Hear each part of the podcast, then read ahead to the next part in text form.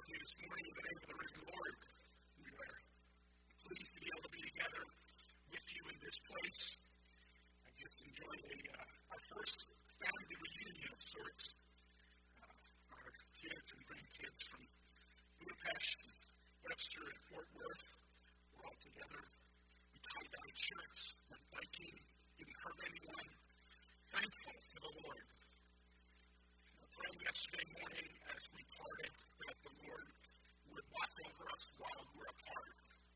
Community, family, friends, precious. God is so good. I hope that you love the folks around you. It is a joy to journey with those whom you care deeply for. In your scriptures, turn with me, please, to Acts chapter 20. Acts chapter 20. At the risk of sounding like a broken, skipping record, I want to talk about our affections for one another again this morning. I want to talk about church life, body life, go back to the ancient history book of the early church when the church was bold and vibrant. Not as though there have not been other seasons of that. We have appreciated that. But I want to pick it up in Acts chapter 20. I'll give you the details of verses 1 to 6 a little later reads like a travelogue as Paul makes his way around the ancient empire. We pick up in verse 6, Acts chapter 20, verse 6. As I'm reading this, think about the ancient believers gathering. Think about the distinction between our gathering this morning here in Westerlo, New York, August 4th, 2019. Think about how ancient saints gathered and what they did when they were together. Acts 20, verse 6. But we sailed away from Philippi after the days of unleavened bread, and in five days joined them at Troas, where we stayed seven days. Now, on the first day of the week, when the disciples came together to break bread, Paul, ready to depart the next day, spoke to them and continued his message until midnight. Now, I know some of you that makes really nervous. Verse 8 there in the upper room where they were gathered together, and in a window sat a certain young man named Eutychus who was sinking into a deep sleep. He was overcome by sleep, but as Paul continued speaking, he fell down from the third story and was taken up dead. Paul went down, fell on him, and embracing him, said, Do not trouble yourselves, for his life is in him. Now, when he had come up, broken bread and eaten and talked a long while, even till daybreak, he departed. He brought the young man in alive, and they were not a little comforted. They were not a little comforted. This is God's word. Father, come now and help us to hear what you want to say to us. What we are not, make us. What we have not, we plead, Lord God, that you would give us. Awaken our hearts and spirits and souls Sharpen us and quicken us, Lord. I pray that even if we've rushed in and out of this knowing one of a number of things we're doing today, I pray you'd slow us down. Cause us to be still. Make us capable of hearing from the living Lord. And Father, we pray that God the Spirit would tell the church, tell us, your people, what we need to hear today. Father, we're mindful that we're a part of a larger grouping that other churches and other places will begin services, are in services, are hearing your word. The gospel is being proclaimed. Father, we pray that as your word goes forth in our area, that it would bring forth much fruit. Father, we do pray as a church for the backyard Bible clubs that will be happening this next week. We pray for strength, for grace, for good attendance, for clear gospel teaching, for good weather, and so on. We pray for our ministry team, Lord God. We pray you bring them safely back to us. We pray that the experiences and the way that you've used them would bless them and would be a blessing to us. Challenge their hearts, we ask. And Father, we do pray this morning for our sister Terry, her needs. We pray, Lord God, that you would meet her physically. We pray, Lord God, for our brother George. We pray that you would bless him and cause him to heal well. For other needs, other physical situations, those that are laboring for those that are that are not long for this earth. We do pray for a measure of grace and mercy. Father, bind us together now and help us to be able to see our name in the page before us. We ask in Jesus' name, amen. Through my experience that whenever an ambulance shows up at church, the worship service is usually over. This has happened about a half dozen times over almost 30 years of pastoral ministry. A worshiper leaves a queue for a care facility or a hospital. And when this happens, it's usually best for the church to begin corporately praying for our brother or sister in their moment of need. Now, please note that this could happen literally to any one of us at any time. Our time is very much in God's hands. This morning, we come to understand not just the blessings of being together, but the challenges of being together. And what comes through, I think, loud and clear from the ancient history book of the church is that the Apostle Paul had great affection for God's people. The gospel was clearly enunciated, uh, it birthed believers, and they saw the necessity of gathering together. They gathered together to be equipped, they gathered together to strengthen one another, to gather together to truth one another in love. But there was something about this corporate gathering that I find so very interesting. I think the best plan for us as we look at Acts 20 is to join ourselves to the group of travelers, to go where they go, to see what they see, and to see it through the lens of Scripture. Just imagine for a few moments this morning with us that, that you're a part of this setting.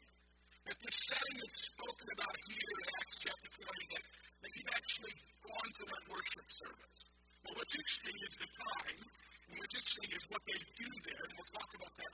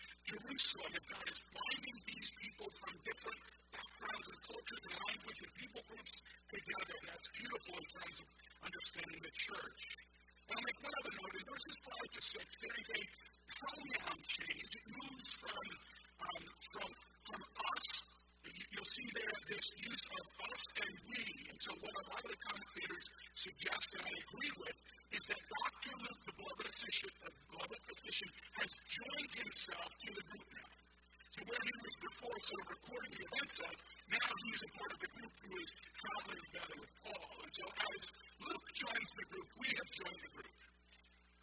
After six years as an associate pastor in Halifax, had an old seasoned pastor named Gus. And I was leaving that church to go to a country church, and he came alongside of me. and said this. He said, Brother, let me give you the secret to pastoral ministry. Let me give you the secret to shepherding God's people. Of my ears perked up. He said, Go among them with the love of Christ burning in your heart, and you'll do okay. I say that because that's what we're seeing the Apostle Paul do. He has a love for God's people. You think any of these folks were prickly? You think any these folks had some bad habits? You think these folks had all arrived spiritually? You think they were all super fun and likable and agreeable to be around? I'll read your Bibles. You know that's not the case. And yet, because God gives to us a love for people, even the crinkly folks, Paul was able to accomplish what he accomplished. I mean, Paul takes a licking and keeps on ticking. He is, he is looked up on and, and he is uh, pressurized and there are stressors and there's an agony of working so that people don't think somehow that he's in it for the money, but he's actually in it for them. Paul is a hurricane of God's grace. And dear brothers and sisters, we do well to know his footprints. When Paul says, Follow me as I follow Christ, we ought to stand up and take notice. What do we do as we gather together? Look, follow Paul as he follows Christ, who is for him his strong tower. All of us this coming week will be in different places. We will meet with different people. Can I encourage you to travel with intention? Can I encourage you to speak words of encouragement, words of truth? Can I encourage you that there are, there are friends who, who must be for us treasures and we must not squander them? Paul the traveler, even as his sandals slapped their way around the ancient Roman Empire, us the kind of affection that we should have for one another. Well, that was just introduction and setting. Secondly, I want you to notice this, and I put this heading over verse 7, the gathered church. That was called a traveler.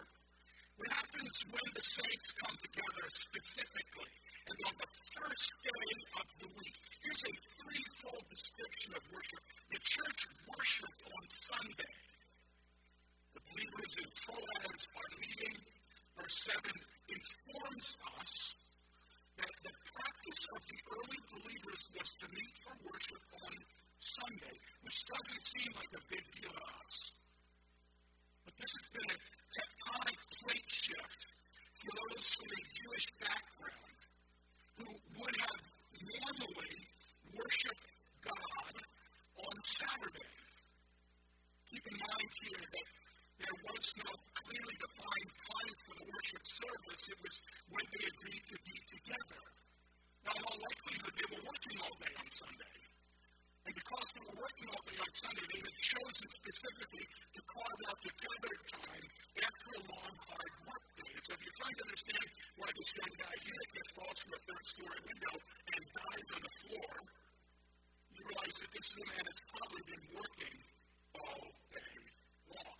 But they chose to be together. They wanted to be together. They were committed to being together. There was a rigor to their meeting. Was it easier for them to stay home on God's?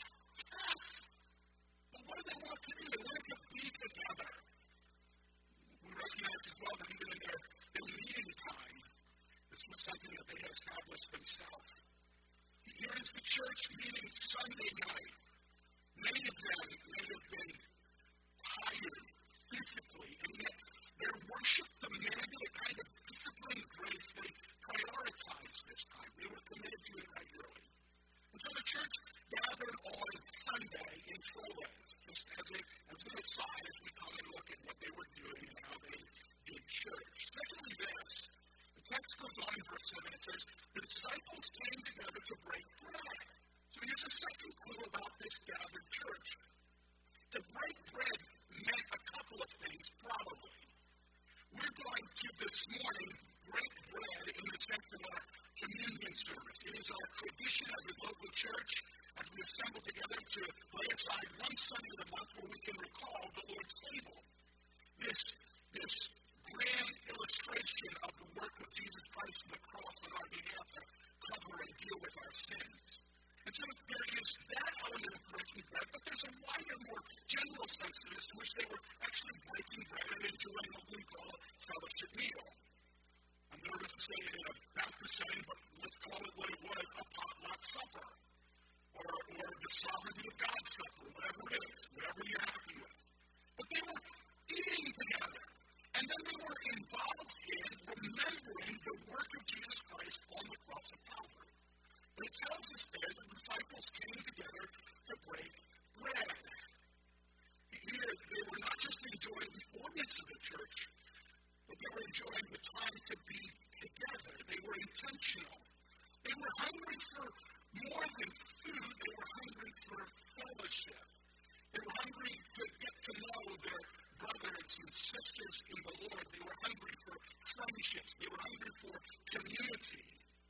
And that reminds us, does it not, that in, that, that in our world we are growing increasingly isolated. For many of us, we're struggling because our world is shrinking to a device held in our hands. And so here is the church laboring to be together. Did you ever stop and think, brothers and sisters, how many brothers and sisters there may be out there that are isolated and lonely and cut off? Did you ever stop and think there may be brothers and sisters that are warming up things in microwaves and would love to be asked someplace, sometime for fellowship? And we don't just mean gathering together as families, but actually gathering together as a family of the Most High God caring for one another. And I know that I've, made a big deal about hospitality in the past, but this is one of the areas that we as a church really need to focus on. The, the idea that come on over, the dusting's not done, but I've got a big bowl of chili, and I would love to have you enjoy it with our family. We're not always good at sitting and listening and asking questions and praying personally and passionately because we don't know our brothers and sisters. We don't really know them. We haven't broken bread with them. This is one of the reasons that we do things like small groups and we want to open our Bibles and our hearts. We, we want to recognize that in terms of early church ministry, it was about people. Well, when, when Paul is saved on the Damascus Road, he is directed towards people. He will become a part of community. And many Christians in our day and age are gagging on middle class, northeastern, loaded, private, personal Christianity. It's all about them. Church, the community of believers, is not about your comfort and it's not about your preferences. It's about blessing and encouraging his people. First John asks the question, how do you know that you love God? The response is because you love people, you love God's people. How is it that we will bless the Lord by blessing his people, engaging with his people, loving and caring for his people? Do you, brothers and sisters, feel the good weight of fellowship? You feel the, the oughtness and the rightness and the goodness of that? Do you realize that you're part of community? Some of us really struggle to think beyond the context of our own home. I recently became uh, a Jeep Wrangler owner. Didn't know it, but unintentionally joined the community. And I don't know if you guys know this, but there's something called the Jeep Wave. There it is. All right? So when you see another Wrangler, people have told me this, you got to give the Jeep Wave. When I realized this, I got a little overexcited, and I'm going like this and stuff. And uh, I noticed that the cool Wrangler drivers just kind of from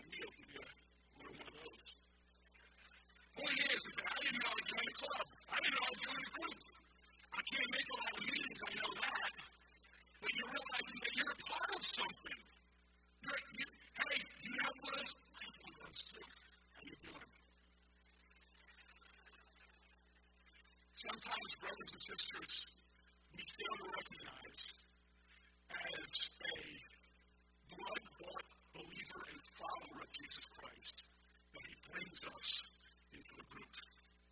That our affections that we feel as we worship him and realize that he has delivered me from myself and my sin and eternal condemnation, I want to direct that someplace.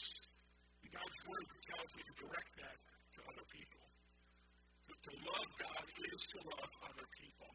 Thirdly, another tr- truth that comes out of uh, this uh, church gathering here in Troas, the church worships with teaching. Again, back to verse 7.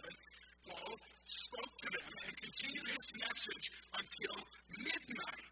Paul's in town. Believers in Troas delight to come together and to be taught by this veteran missionary pastor. This is important. The church worships together with teaching. And a great resource person here. Think about it. The Apostle Paul has just finished the book of Romans, the greatest letter probably ever written. He's got something to say. If God the Spirit has carried him along like a log down a river and given him inspiration about him, salvation, and the glory that awaits us as the followers of Jesus Christ, Paul's got something to say. The church is always most fit when it is listening to and hearing from God and His Word. Martyn Lloyd-Jones says this the decadent periods and eras in the history of the church have always been those periods when preaching has declined. It is apparent that the clock was not a factor in this setting. William Dow says this when the spiritual of a church is high, the Spirit of God is free to work without being fettered by the bondage of timepieces. Didn't wear my watch today, not because I'm trying to make a point, because both of them are broken. But I stopped and I thought about it. and I, I thought, you know, too many of us are far too fettered by our timepieces. We are, we are in bondage. And brothers and sisters living here in the Northeast, can I encourage you? Culturally speaking, there are other cultures that do so much better with time than we do. We are, we are bombed by our watches and our timepieces. And so when you travel, if you have the opportunity to be together with African believers or South American believers or Korean believers or Chinese brothers and sisters, you will discover they are not prisoners to time. I hear stories about an African church saying to their pastor, go rest yourself and come back and teach us more or preach more to us. I think, really? No one's ever said that to me. Go and rest yourself, Scott. Go and read some more so you can come and feed us more. There's something about this early church, brothers and sisters, that we would do well to know. I, I admit the tension here. My first homiletics professor, Mark Breeden, whose laugh was infectious and contagious, he used to have this statement. Said, You know, if you've been, you've been drilling for oil for 20 minutes and haven't struck it, stop boring.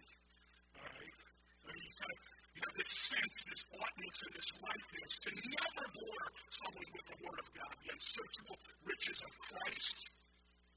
But you also realize that we North Americans have a certain kickback. So we have a smaller window that I would love to see expand and expand as we worship together. So here they are, three things meeting on Sunday, first day of the week, for fellowship and teaching. And we lay ourselves a template across that. What are we doing? Well, we're worshiping on Sunday. Hopefully, we're fellowshipping together. We're going to be around the table as well. And what are we doing? We're trying to understand, thus saith the Lord. What is it that God has said to us? Not what is that a man said to us, but what has God said to us? So Paul is a traveler in verses 1 to 6. The church is gathered in verse 7. This brings me thirdly and finally to this, the amazed church. The amazed church. I noticed that in verses 8 through to the end of our passage. There were many lamps in the upper room where they were gathered together, and in the window sat a certain young man named Eutychus who was sinking into deep sleep. He was overcome by sleep. And as Paul continues speaking, it tells us in the text that he fell down from the third story window and he died. Believe me, Dr. Luke, who is a part of this ministry team, knows when someone is dead or not. So here the sleeper falls in verses 8 and 9. In the Greek, there were lebanes, um, hikanon, and it literally means many torches. And so no doubt that contributed to the heat, but keep in mind that he's also probably been working all day. Verse 9, this man Eutychus sitting in the open window falls asleep and falls to the ground below. I mentioned as we began that when the ambulance shows up at a church service, it's difficult to continue to worship. What's amazing here is that by the grace of God, the worship service is not halted by what happens to Eutychus, but rather it is enhanced by what happens to Eutychus. It's something that you may have missed just in terms of a general notation or general observation. Wouldn't it be troubling if this was the Sunday you chose to just put your feet up and relax because you had a busy week, or because the kids had called or the creek had risen and it just wasn't going to happen for you this week. Can you imagine if you got back into this gathering of God's people and they were telling you what happened last Sunday? You thought, oh, if only I would have made more of an effort to be together with God's people. There's something about the, the rigorous discipline and righteousness of being regularly together so that we do not miss the amazement that might be a part of our gathering. We that he fell from the height of three stories and I can imagine the shrieks if we're there, if we're sitting with our sandals in that group. I can imagine the tears and the mourning. Paul must quiet them. He must take on the role of encourager and comforter. Over the years, I've seen a lot of church sleepers, and I'm sure I've contributed to it at times. I've mentioned before laboring in a place where most of the men were in the dairy farm industry. These are guys who have been up at 4, 4.30 in the morning. They're finally warm. They're finally sitting still. And I watch guys like Roy and Steve fighting the battle of mind over mattress. You know, they're doing this. And you, you, you, know what's going on. They, they want you to be awake, but the flesh is weak. The spirit is willing, but the flesh is weak. We're not talking about, we're talking about this determination to, to recognize that being together and being conscious and fighting for that is something really good and proper. But we're, we're seeing here that as the sleeper falls, there's, there's a shock that would have occurred, a pall that would have occurred over the, over the group. then in verses 10 to 12, we read that the church is amazed and the church rejoices. So the sleeper falls, but then the church rejoices. Verse 10 tells us that Paul went down stretched himself upon the body of the young man. This sounds so much like the ancient prophets Elijah and Elisha to us. Paul announces to the people as well that they should not make any more fuss about the matter since Eutychus was now alive, which is amazing. Acting with the power of an apostle, the apostle Paul miraculously restores Eutychus to life. C.H. Spurgeon said this about the scene. He said, Remember, if we're going to go to sleep during the sermon and die, there are no apostles to restore us. End quote. And I need to share that with you as well. If you're going to go to the service, there are no apostles to restore you. This is an amazing season in the church's life. In verses 11 and 12, the church, it tells us that Paul uh, returns, and in verse 11, they broke bread, which is probably the uh, agape feast they had already observed the Lord's table. Here they are coming together and enjoying fellowship. Now, here's the point that I want to make.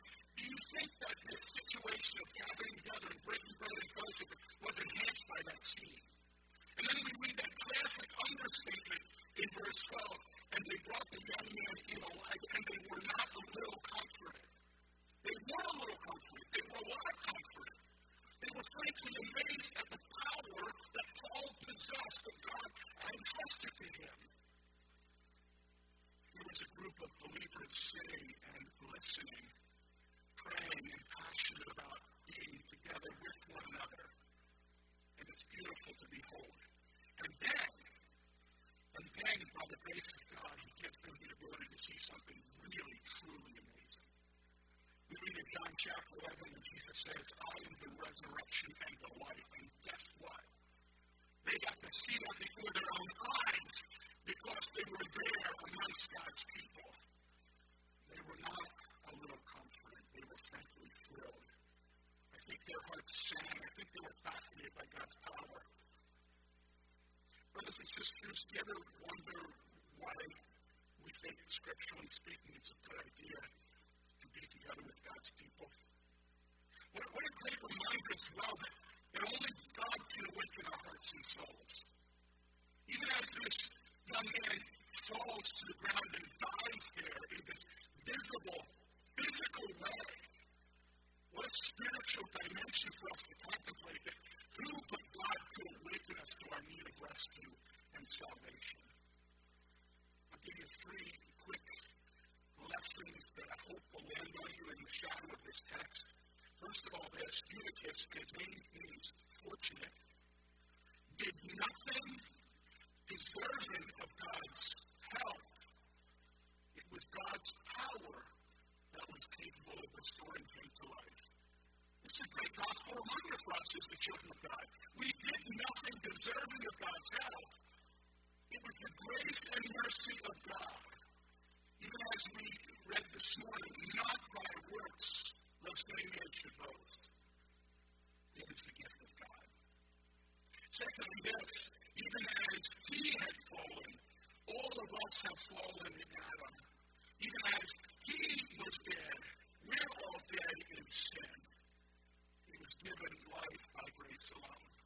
So even in the physicality of him falling in the midst of the service, there's gospel truth that hopefully awakens our hearts and our imaginations. What a great reminder of the gospel's work in us.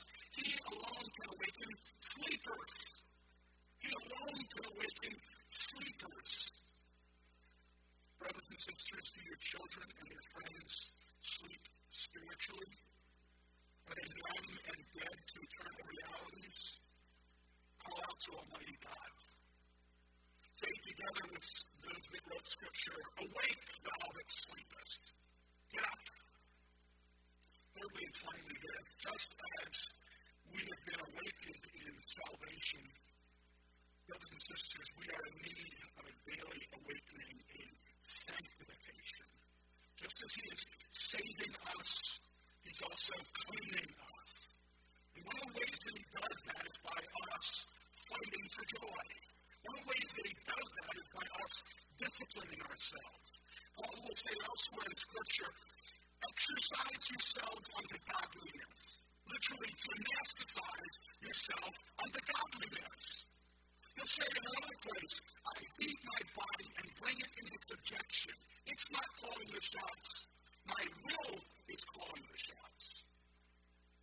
We recognize that even in this, there is truth for us in terms of how we live the Christian life.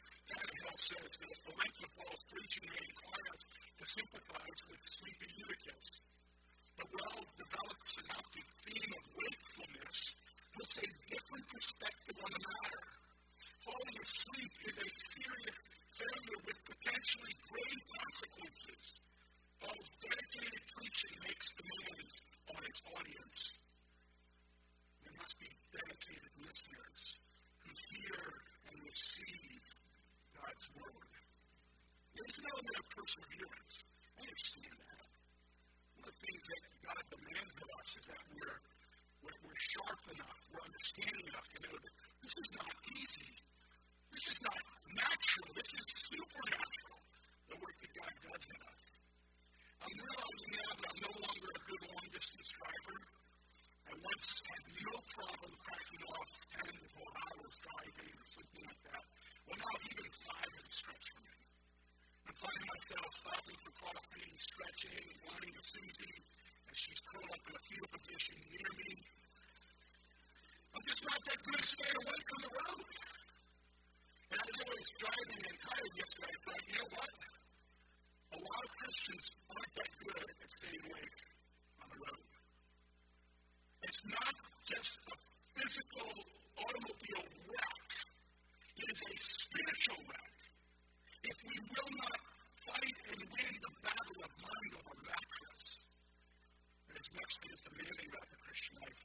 sisters, we must stay awake. We must be spiritually alert. We're so very distracted in this world. Many of us have learned about a famous sleeper.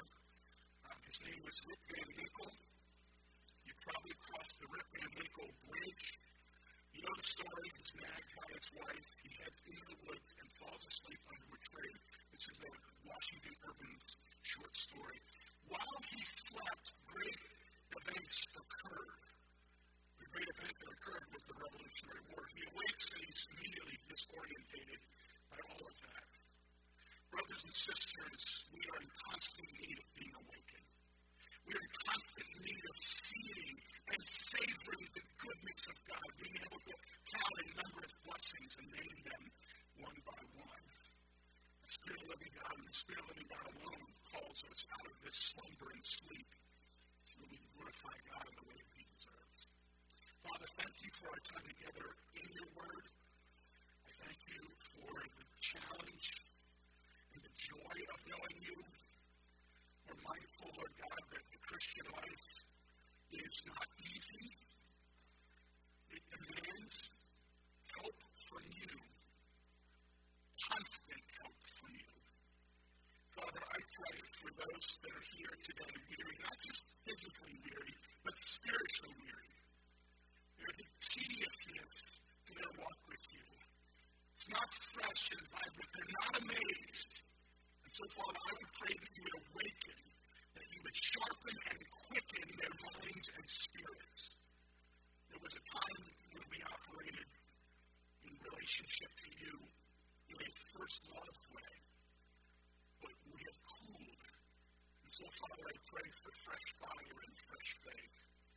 Father, we thank you for this amazing scene from the ancient church gathering in Troas, and we would pray that it would be that there would be amazement meeting with us here in Westerlo. Keep us alert, Lord God. Keep us disciplined, Lord God. Help us to fellowship and enjoy one another. And Father,